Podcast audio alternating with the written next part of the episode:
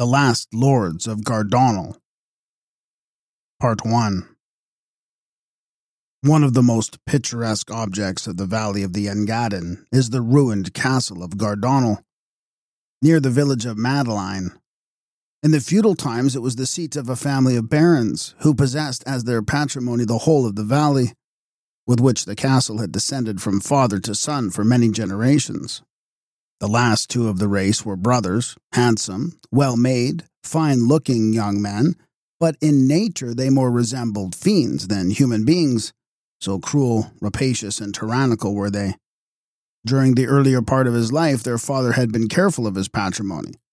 He had also been unusually just to the serfs on his estates, and in consequence they had attained to such a condition of comfort and prosperity as was rarely met with among those in the power of the feudal lords of the country, most of whom were arbitrary and exacting in the extreme.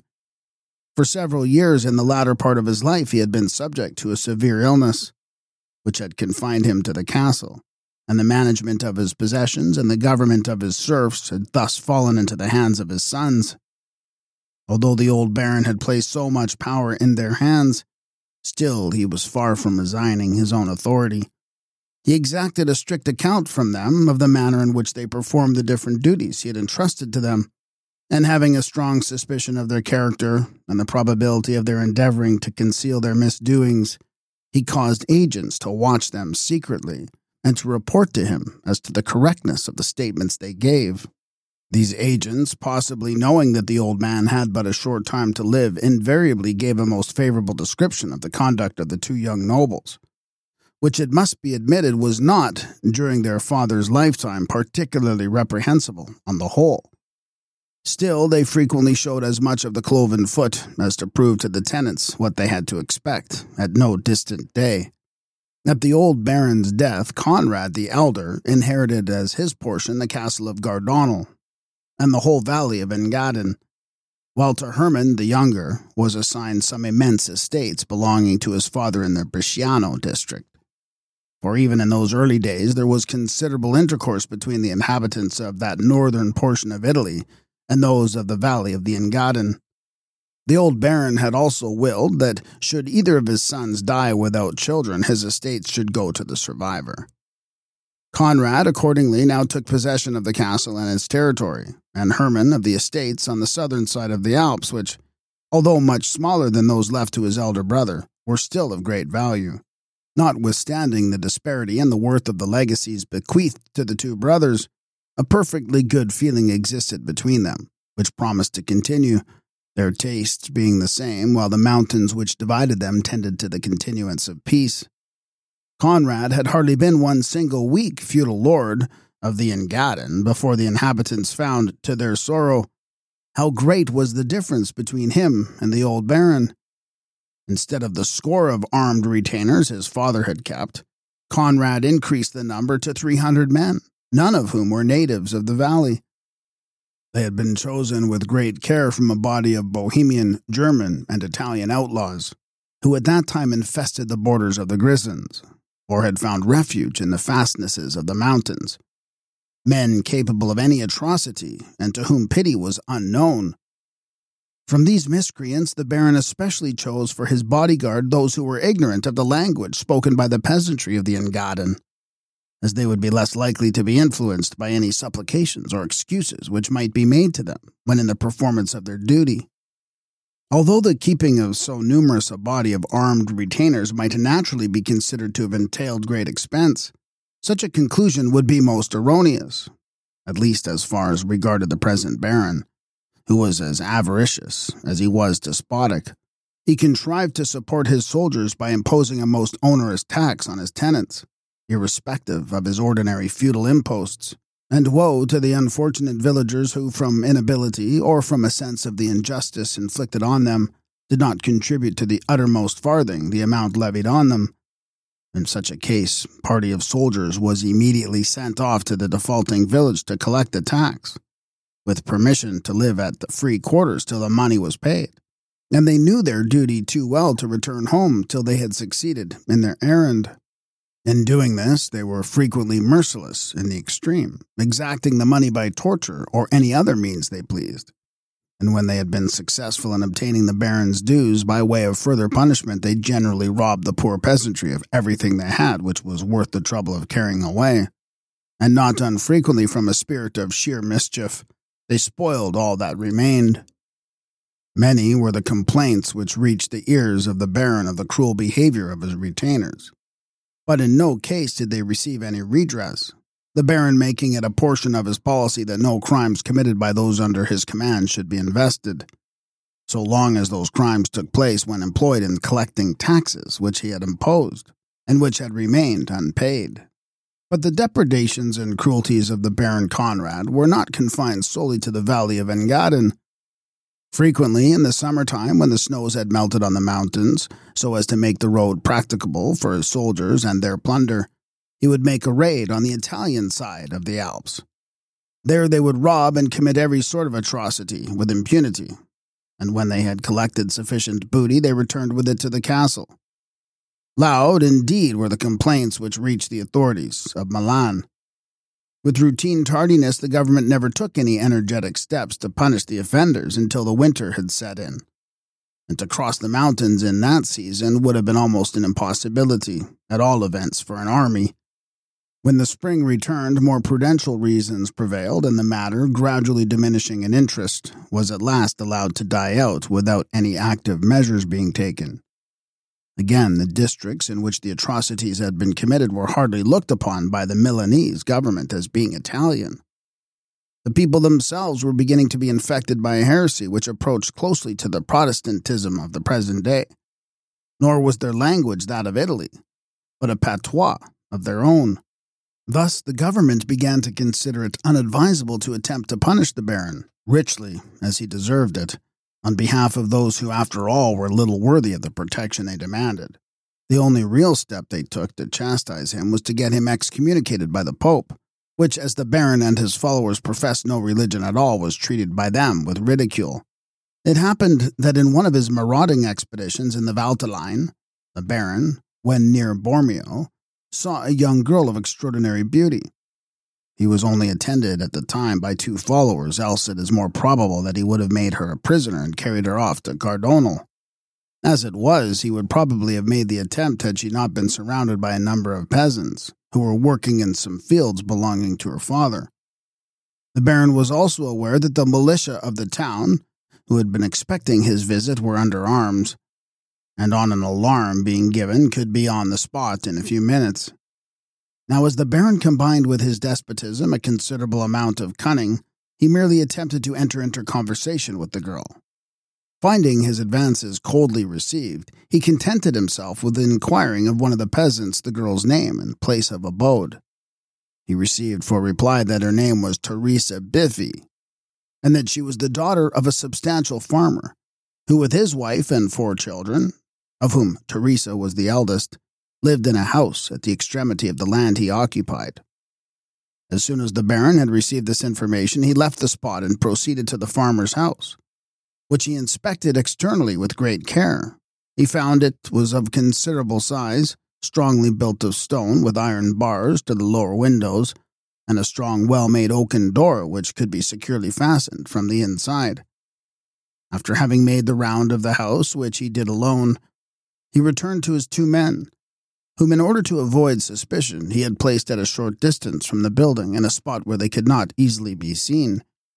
Ludovico, he said to one of them, who was his lieutenant and invariably accompanied him in all his expeditions, mark well that house, for some day, or more probably night, you may have to pay it a visit.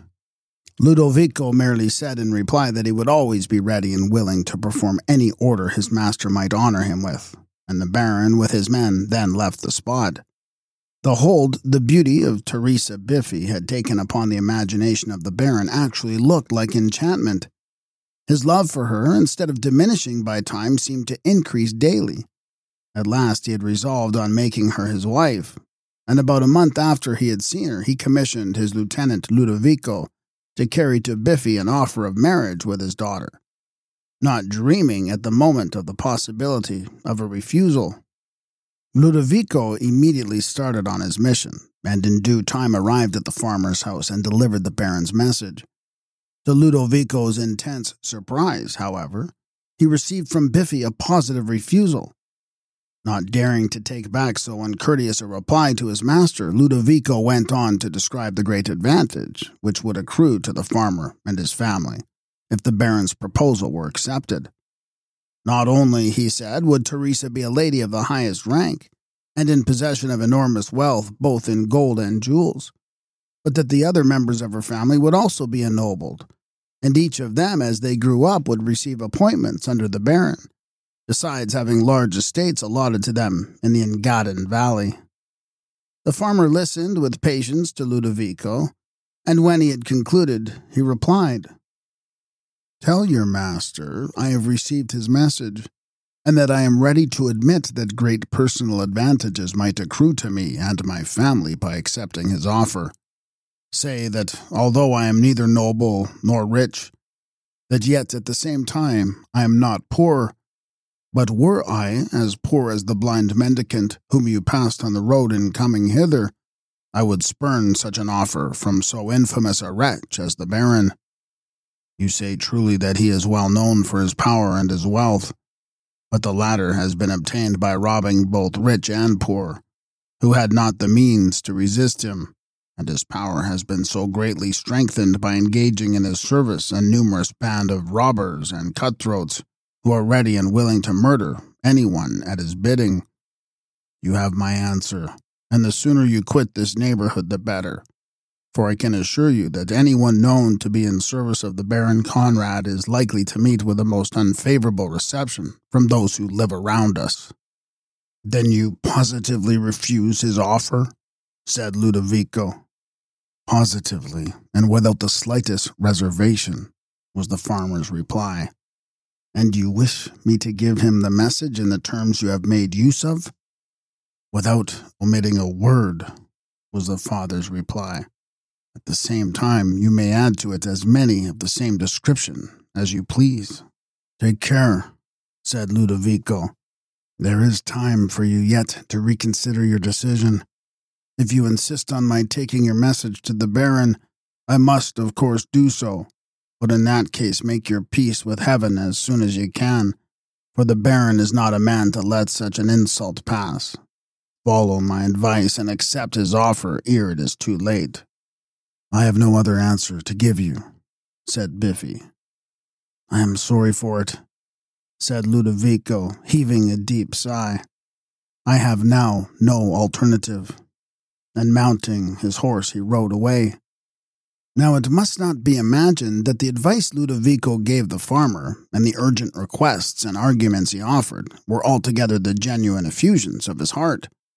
On the contrary, Ludovico had easily perceived, on hearing the farmer's first refusal, that there was no chance of the proposal being accepted.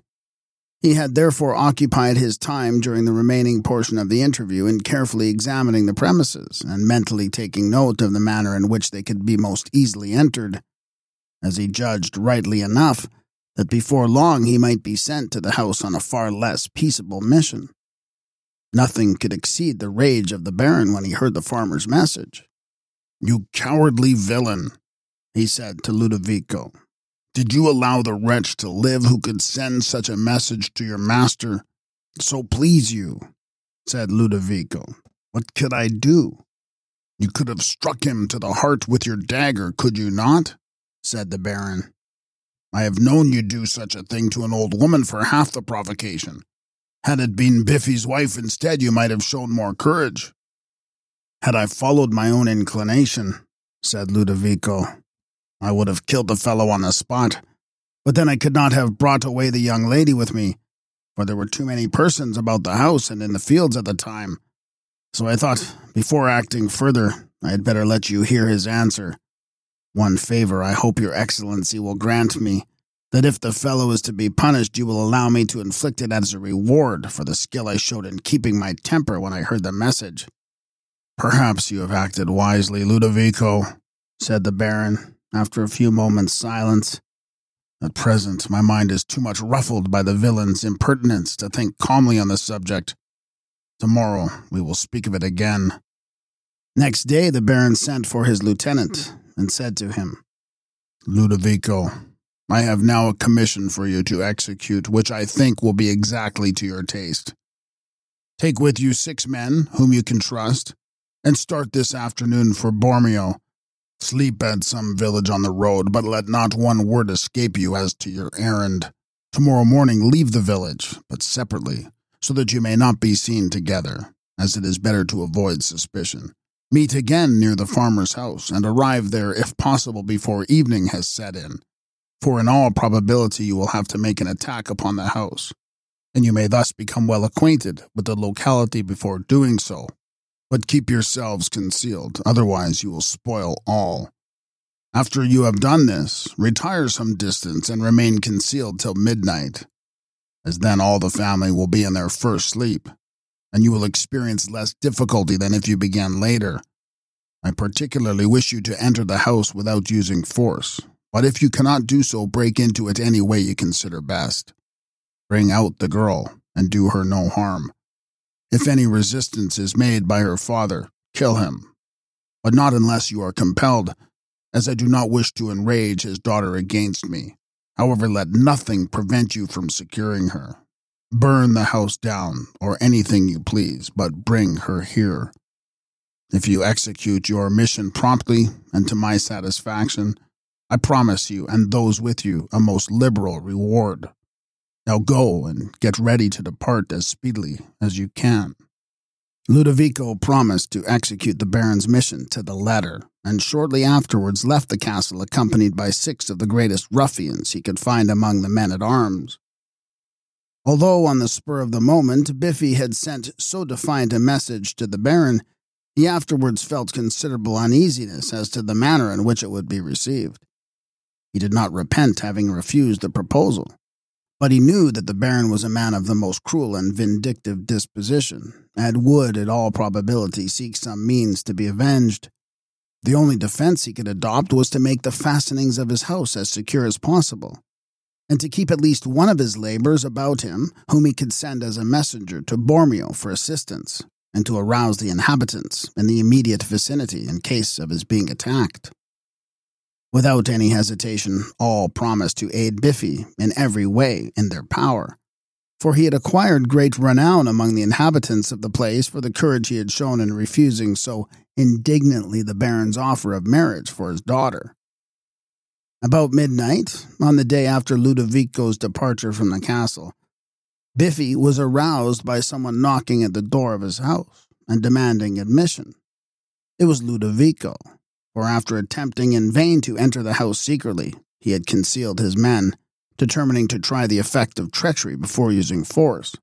On the inquiry being made as to who the stranger was, he replied that he was a poor traveler who had lost his way, and begged that he might be allowed a night's lodging, as he was so weary he could not go a step further.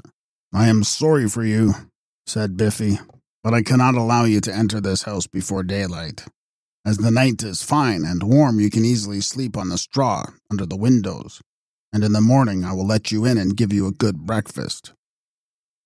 Again and again did Ludovico plead to be admitted, but in vain. Biffy would not be moved from his resolution. At last, however, the bravo's patient got exhausted and suddenly changed his manner. He roared out in a threatening tone, If you don't let me in, you villain, I will burn your house over your head. I have here, as you may see, plenty of men to help me to put my threat into execution. He continued, pointing to the men who had now come up. So you'd better let me in at once. In a moment, Biffy comprehended the character of the person he had to deal with. So instead of returning any answer, he retired from the window and alarmed the inmates of the house. He also told the laborer whom he had engaged to sleep there to drop from a window at the back and run as fast as he could to arouse the inhabitants in the vicinity, and tell them that his house was attacked by the Baron and his men. He was to beg them to arm themselves and come to his aid as quickly as possible, and having done this, he was to go on to Bormio on the same errand. The poor fellow attempted to carry out his master's orders, but in dropping from the window, he fell with such force on the ground that he could only move with difficulty. And in trying to crawl away, he was observed by some of the Baron's men, who immediately set on him and killed him. Ludovico, finding that he could not enter the house either secretly or by threatenings, attempted to force open the door. but it was so firmly barricaded from within that he could not succeed. While in the meantime, Biffy and his family employed themselves in placing wooden faggots and heavy articles of furniture against it, thus making it stronger than ever. Ludovico, finding he could not gain an entrance by the door, told his men to look around in search of a ladder, so that they might get to the windows on the first floor, as those on the ground floor were all small, high up, and well barricaded, as was common in Italian houses of the time. But in spite of all their efforts, no ladder could be found. Thank you for listening to this sample. To continue listening to this book and for access to all of our other full audiobooks, please subscribe for 777 per month. Go to adultbrain.ca or follow the link in the show notes. This will be a completely separate podcast with a new RSS feed and will have all the titles from this feed as well. Thank you for your help and support in bringing rare and forgotten books to audio for the world.